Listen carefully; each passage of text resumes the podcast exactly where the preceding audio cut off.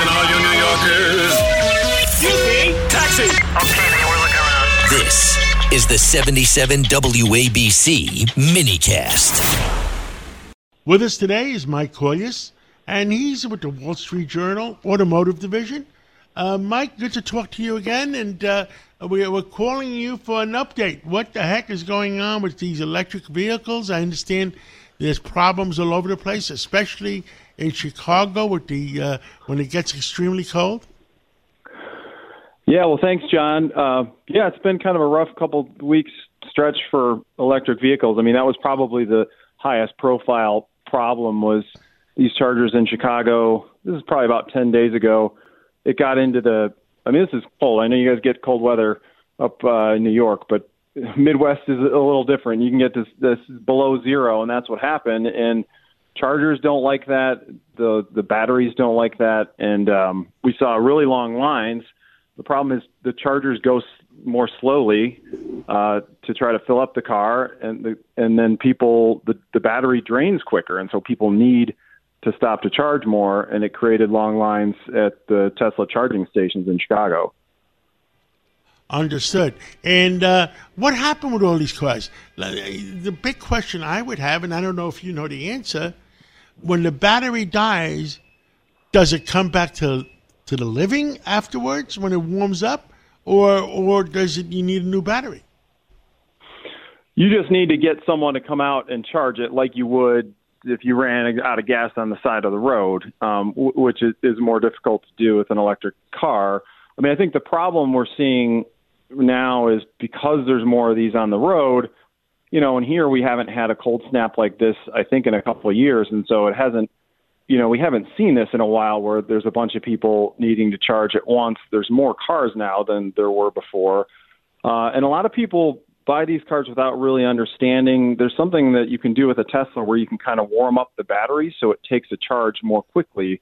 It's like ready to go when it gets to the charging station. A lot of people don't realize that, and so it slows down the process. Then you get into a line. It's just like one of you know the many sort of growing pains and inconveniences you're going to have with an electric car to, to go along with the good stuff like not having to stop for gas.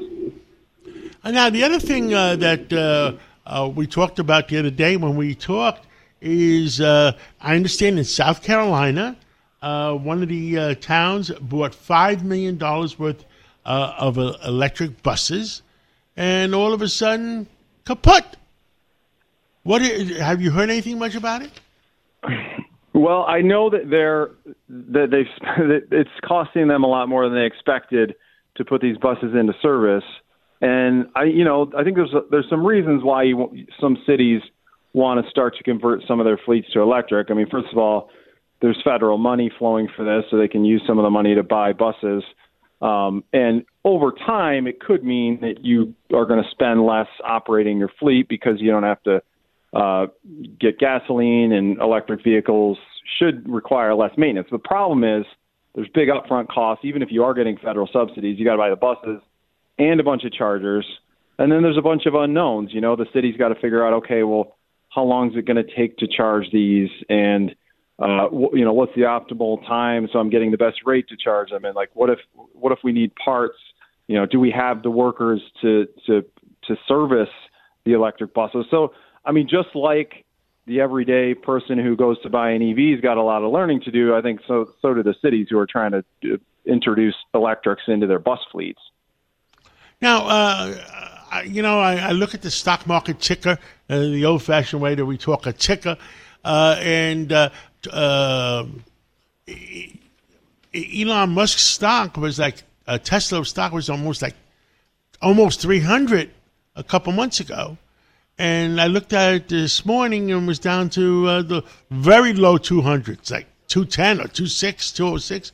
Uh, and is that basically because uh, there's a war going on on electric vehicles, or what do you think it is? I mean, that's a big part of it, John. Is the is the price war that really Elon Musk has has started, uh, and a lot of people. And this has been going on about a year now, and and for a while, people were trying to figure out, okay, is this, you know, what does this mean? Does this mean that there, there's a drop off in demand? And I think that that that question's been answered. I think he is having a harder time finding buyers. That's the only reason generally that you cut prices. And so I think that Tesla, even though it's still, you know, worth 10 times the amount that GM or Ford is, you know, investors still think that there's a there's a long way to go with electrics and Tesla is best positioned.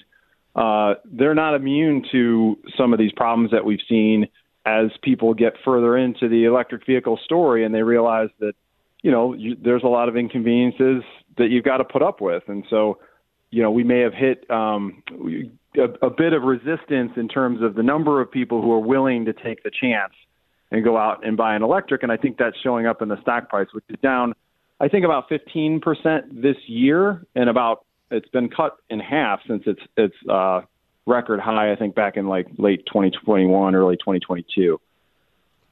I understood. Any update on uh, if uh, uh, Hertz was trying to get rid of 20,000 Teslas? I mean, I can't even scratch my head and say who they're going to sell it to. And and uh, uh, probably most of them or all of them need new batteries. Uh, is any update on that yet? Yeah, the batteries I'm not so sure about. The batteries are probably fine because they're relatively new cars. But I mean, Tesla or Hertz was ditching a lot of these cars. I'm sure a lot of them are Teslas um, because they were more costly to operate than they expected, and there wasn't as big a demand from rental customers as expected. And so they're going to have a tough job with this because resale values of EVs have really fallen off. Um, Tesla's price war has has contributed to that, and so you know, Hertz is going to sell these down over the next year or so, um, but they're going to take some pretty big losses on their initial purchase of these things because, uh, you know, the values have really come off, and so they feel like they're going to replace some of these with gas engine cars, and that's going to be a better setup for them. I mean, they're still going to have some EVs to rent, but not as many as they expected. Uh, Mike uh, Colias, Wall Street Journal. Anything else you want to tell uh, the American people this Sunday morning? I think we've covered it, John, on, on EVs. You know, it's not it's not been an easy start of the year uh, if you're trying to sell EVs. There's been some bad publicity around them. There's still a lot of believers out there. I think this is going to tell this year is going to tell us a lot as to where this technology is headed. Well, thank you so much, and we'll catch up with you again real soon. Appreciate it, John. Thanks.